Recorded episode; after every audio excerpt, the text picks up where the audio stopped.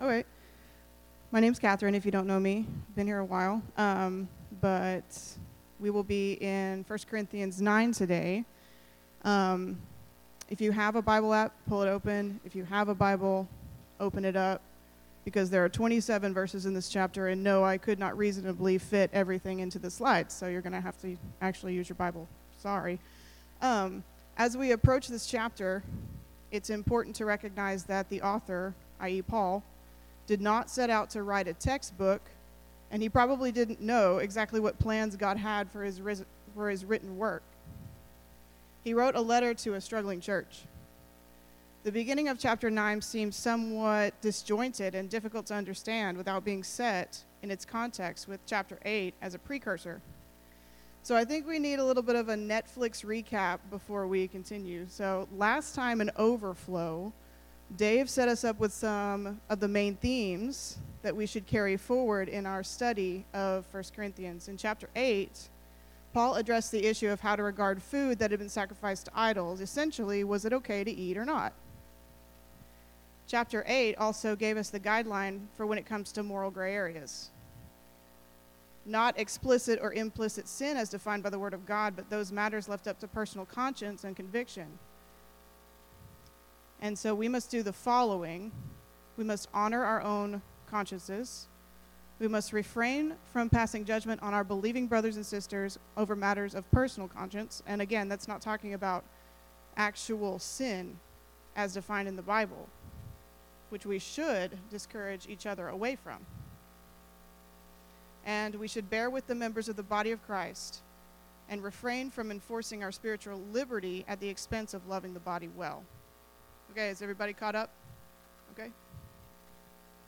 So, where are we headed? This week, if I had to choose one key verse from this chapter as a good summary, it might be verse 12, which says, We put up with anything rather than hinder the gospel of Christ. Actually, it has a little tag lead and it says, But we did not use this right. On the contrary, we put up with anything rather than hinder the gospel of Christ. So this verse is important all by itself, with or without context. At face value, it lets us know that, number one, part of life as a believer involves putting up with things. Number two, the gospel can be hindered. And number three, we have a choice in the matter. So today we're going to explore the following related question, which is in what ways can believers hinder the gospel? Heavy stuff. So, there are four categories or barriers to the gospel that we can identify in this chapter alone. We should always observe before we interpret or apply. So let's observe. Starting in verse 1, Paul says, Am I not free? Am I not an apostle? Have I not seen Jesus our Lord? Are not you my workmanship in the Lord? If to others I am not an apostle, at least I am to you, for you are the seal of my apostleship in the Lord. This is my defense to those who would examine me. Do we not have the right to eat and drink? Do we not have the right to take along a believing wife, as do the other apostles and the brothers of the Lord, which are the earthly brothers of Jesus, and Cephas, that is Peter? Or is it only Barnabas and I who have the right who have no right to refrain from working for a living? Okay, so what is going on here? That doesn't seem to be related at all to bearing with, right? Okay, so in this section of his letter, Paul is presenting a defense of his rights as an apostle. He's also presenting what those rights are. So the rights of an apostle, according to Paul, here are right to hospitality from the church when they come to visit, which is costly, right to bring family with them and also have their families partake of that hospitality, and the right to receive their living from the church and not the work of their hands, like Paul, who was a tent maker and who planted churches by going and living and working in an area for a time, or those apostles and faithful believers who earned from outside sources, such as Barnabas, who had productive land and other claims to wealth and was a church benefactor. Here's some more historical and cultural context for you guys from a brilliant commentator named David Prior. These, there were those in Corinth, as we know, who were constantly questioning the authority of Paul, especially his claim to be an apostle. Their idea of an apostle was a man with authority who let everybody know that he was an authority. They saw Christian leadership in terms of being masters and not servants.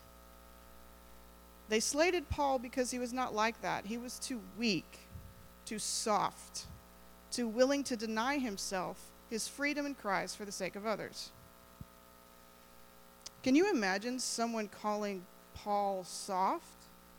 I don't see it.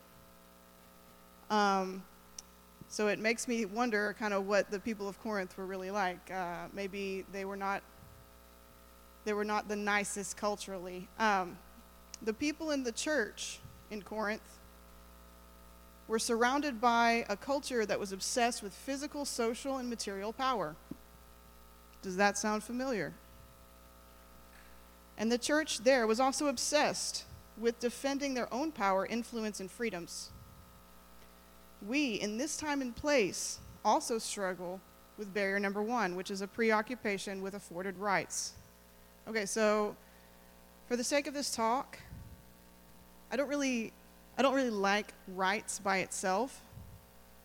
Um, so for the sake of this talk, that word rights could also mean liberties, entitlements, or standards.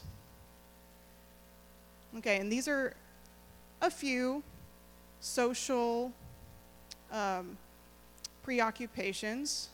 The first one being wealth. So, what standards, entitlements, or rights could someone expect to receive because of their wealth?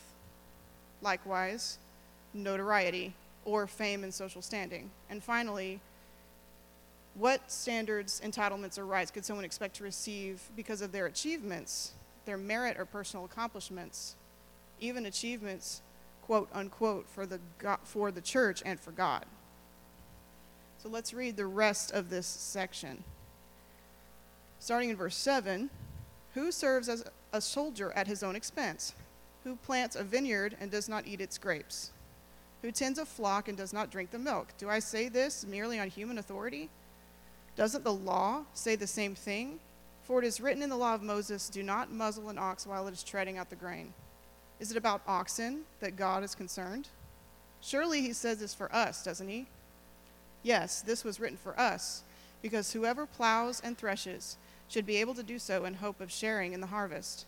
If we have sown spiritual seed among you, is it too much if we reap a material harvest from you?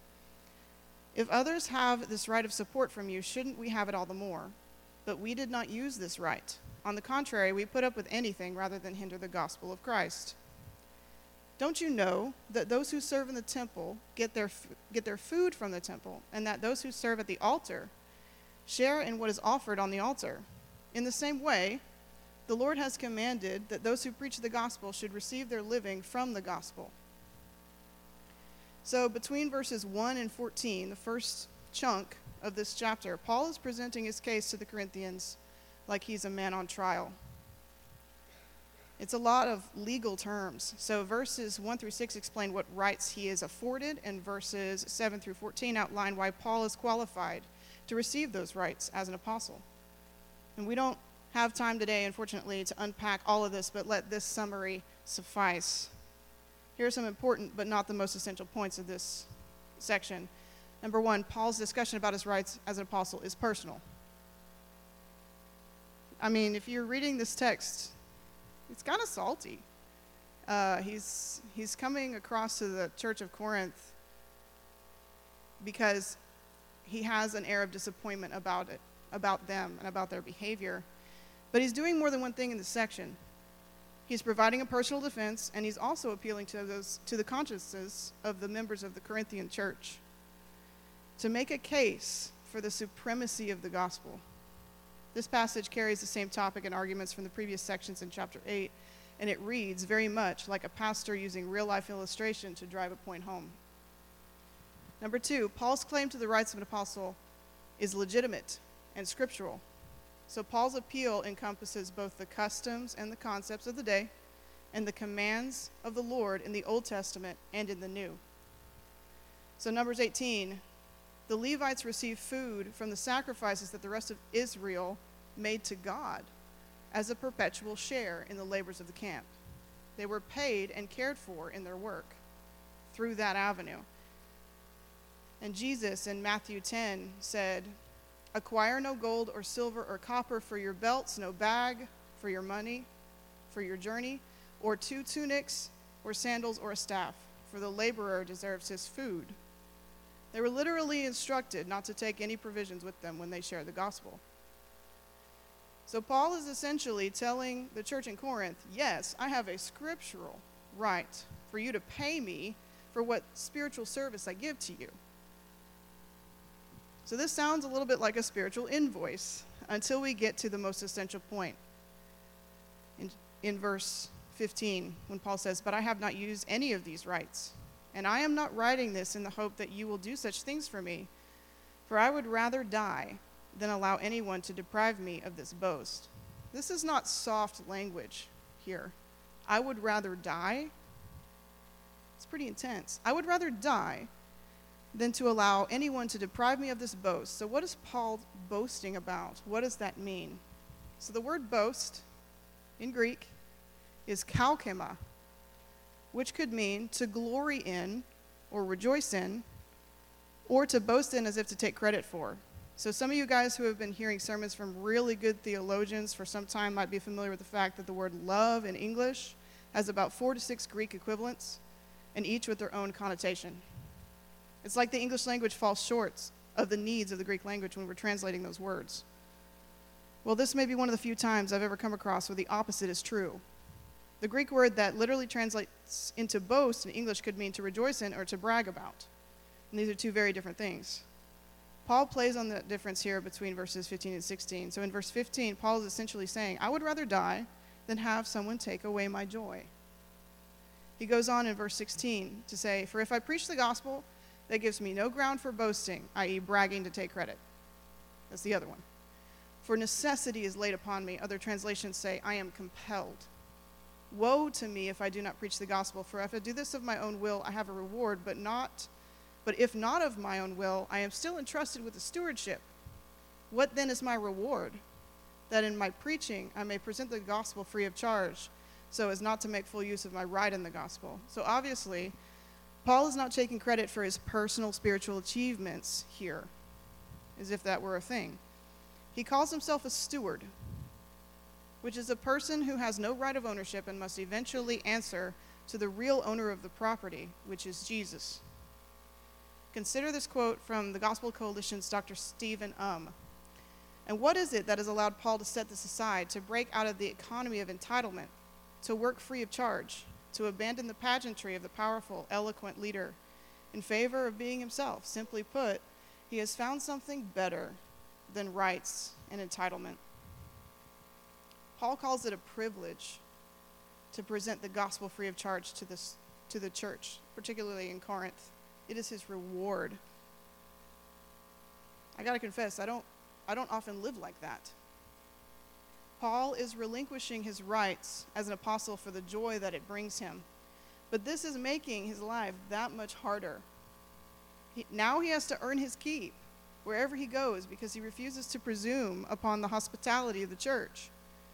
His entire life mission is the gospel, no matter what that costs him. He's also encouraging the people in the Church of Corinth to view their rights in the same way optional and to be given up for the sake of others. But Paul isn't done with this idea yet. In verse 19, he continues For though I am free from all, I have made myself a servant to all that I might win more of them. To the Jews I became a Jew in order to win Jews. To those under the law I became as one under the law, though not being myself under the law, that I might win those under the law. To those outside the law, I became as one outside the law, not being outside the law of God, but under the law of Christ, that I might win those outside the law. So, this part of Paul's appeal exposes another way in which believers may hinder the gospel, another barrier, which is a difference in culture. Let's consider the difference between Western or American cultures versus diverse global cultures. So, Paul specifically states that when he is around Jews, he acts like a Jew. When, he, he, when he's around them, he adopts their customs and mannerisms that he might win those under the law. When he's around Gentiles, he adopts certain Gentile traits that he might win those outside of the law. This is like what we do when we go to the temples in Houston or New York. It is customary there, often, for women to cover their heads, either wearing hijab or wearing a shawl, and for everyone to remove their shoes in the temple. And in a mosque, particularly, men and women sit separately. Now, we don't do that at church, and we are under no religious or cultural obligation to do so. But we still do that in those spaces to avoid offense. Imagine how much damage we could cause to our relationship with those people if we did not respect their cultural standards and instead clung to our liberties. Another way that a difference in culture can affect or inhibit the gospel is the difference between Christian versus secular culture. And I don't know if you've noticed, but Christians in America have a subculture. We go certain places at certain times. We celebrate certain holidays. We have rituals and procedures in place that we come to expect and love. We worship in specific ways with specific music. So, for a minute, put yourself in the shoes of a non Christian and imagine that you have no prior context for church or for church people. And you meet a Christian who invites you to church, and you go. Personally, I think that if I were not used to this, and I went to church for the first time, I would be thinking these people are so weird. They're so weird. They're singing to somebody they can't see. I don't understand. So now imagine that if your Christian friends started ignoring your discomfort they may say, well, this is just how we do things, and you have to do it this way because. So, would worshiping or glorifying God in other manners besides the manners we observe here at church, at TBC, in fact, be inherently wrong as long as we worship in spirit and in truth? Does the Bible include a playbook for Sunday morning? So, John MacArthur says this if a person is offended by God's word, that is his problem. If he is offended by biblical doctrine, standards, or church discipline, that is his problem. That person is offended by God. But if he is offended by our unnecessary behavior or practices, no matter how good and acceptable those may be in themselves, his problem becomes our problem. It is not a problem of law, but a problem of love, and love always demands more than the law. So, how should we handle cultural differences between the West and the rest of the world? Or, in fact, how should we handle differences between lifelong American Christians and the secular world? Simply put, if it isn't essential, feel free to let it go, or at least hold it loosely. Focus on what Scripture says is important, and use your liberty in Christ to adjust to the world around you so that you can witness. Paul also repeats another theme from chapter 8 in the next verse verse 22, it says, To the weak I became weak, that I might win the weak. I have become all things to all people, that by all means I might save some. We discussed last week what weak believers were according to Paul in this context, but let's also make a new distinction and uncover another barrier to the gospel, which is a difference in learning or understanding. So consider weak believers, which could include those who are new to the faith, or have been stewarded poorly by their church leaders, but also includes those who are temporarily weakened by trial. Also consider young believers, literally those who are chronologically younger than you are, and therefore may, may, not will, but may, have more to learn and experience. So, how do we bear with these believers?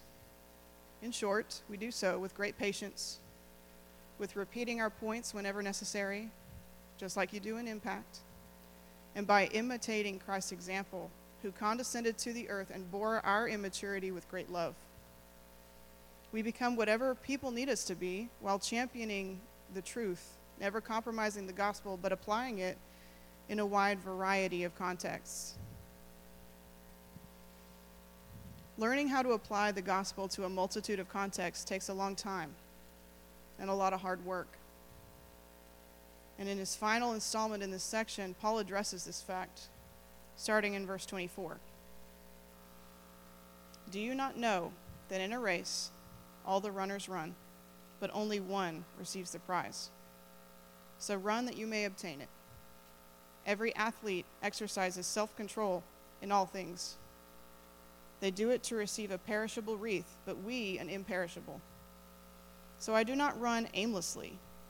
I do not box as one beating the air, but I discipline my body and I keep it under control, lest after preaching to others, I myself should be disqualified. Is this a familiar passage to some of you? Raise your hand if you've heard this one before. This is the self discipline passage. Yeah, this chapter is real light. Okay, so here's some historical and cultural context for this passage that you may have heard before. Bear with me here. So every two years, athletes would gather in Corinth to compete in amateur, which is unpaid, competitions at the Isthmian Games. The closest thing we have now is the modern and postmodern Olympic Games. You guys ever watched the Olympics? Yep. This event is in the Corinthian church's backyard, the Isthmian Games. It's literally in Corinth. So they know exactly what Paul is talking about here. So, obviously, when we're discussing Olympic or Isthmian athletes, we're talking about people in the prime of their physical health, usually young, who do a lot of crazy things to be the best athletes in the known world. They get up, uh, they get up early, they go to bed early, they eat exclusive diets, they spend hours in a gym, on a track, or in a pool, and they spend a lot of money on trainers and medical care. A lot. Self discipline, or the art of saying no to what you want now for what you want most, is a given in this context. No, you can't sleep in. No, you can't eat Whataburger exclusively, though you would like to. And yes, you must send your trainer a video of your PR. So, to paraphrase Paul in this section, these athletes work so hard for so long and risk everything for a reward that people will forget about in a year. But they put the church to shame. To paraphrase MacArthur, maybe the reason that most of us are uncomfortable sharing the gospel with the world is because we don't go to the gym. We don't eat healthy food. We don't rest correctly. And we ignore our trainer's texts. And I am saying we. I'm not a good Olympic athlete either, don't worry. So, why do we tend to do that? Because we choose what is convenient, easy, and comfortable over what will make us strong. We are plagued by a lack of discipline, which is the fourth barrier. So, a lack of discipline will manifest itself in different ways, usually uh, an adherence um, or an allowance for sin nature. Um, these are just a few that I've seen in the past six months in myself. Okay, so there's way more examples than just these three. But something that I have literally thought or said to myself about spiritual discipline in the past six months could fall under sloth, which is I'll start tomorrow when tomorrow never comes. Um, another one would be pride, which is no, I have what I need, I'm good, I have this under control. I do not have it under control, alas. Okay. And the third one is comfort and security, which is like saying, what if I do it wrong?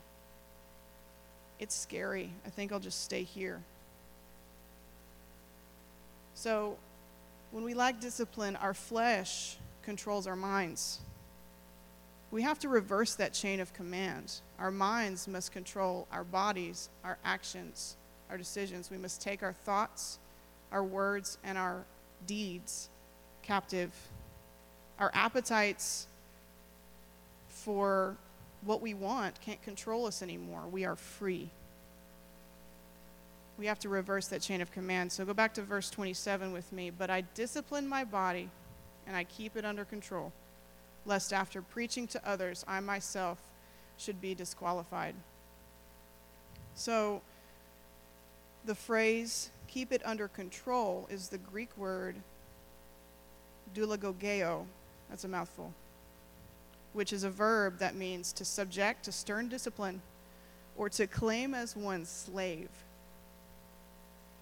Again, really soft language, Paul. Other translations of this verse literally say, I'm not making this up, therefore I beat my body and I make it my slave.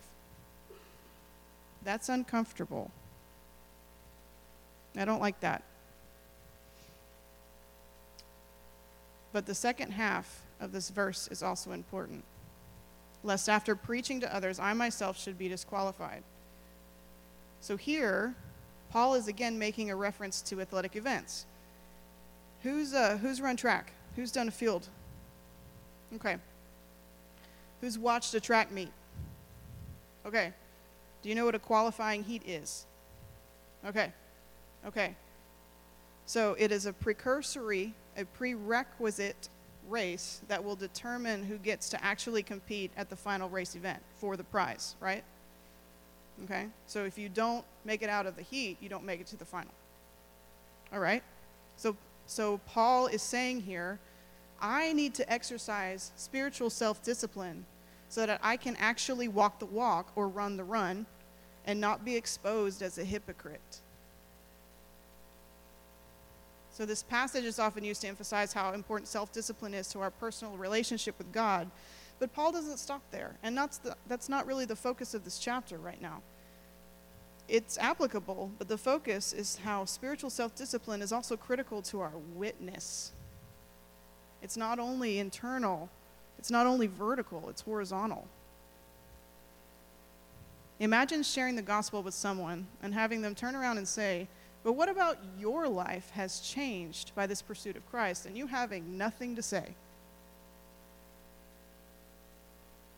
Yes, you have liberty.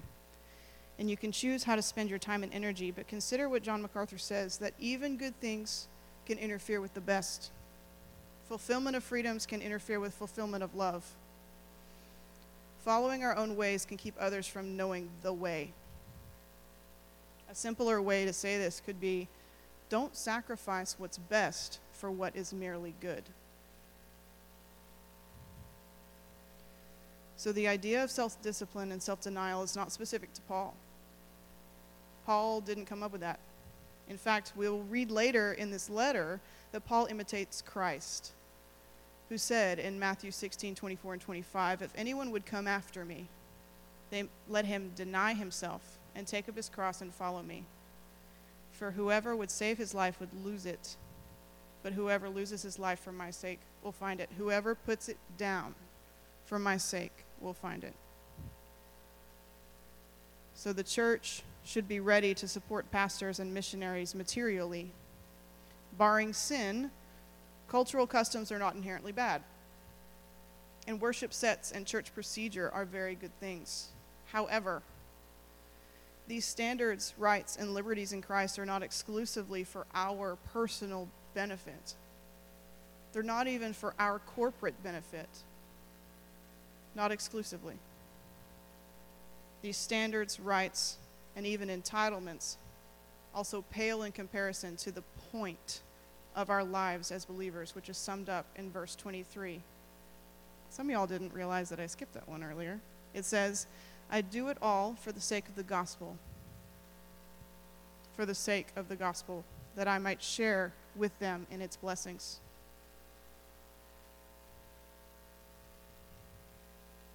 So in Houston, hello? So in Houston, can you tell I really like the Houston trip? Okay. We worked with a guy named Dr. David Kim. So I didn't write it down but something he seems to say a lot during his presentations runs along the lines of when you get to heaven, you may see people there that you did not expect, but they will be there because God used you in your faithfulness. So let's press on in self discipline and in service to all, putting our own needs and wants aside so that we may all share in the joy and the blessings of the gospel. Let's pray.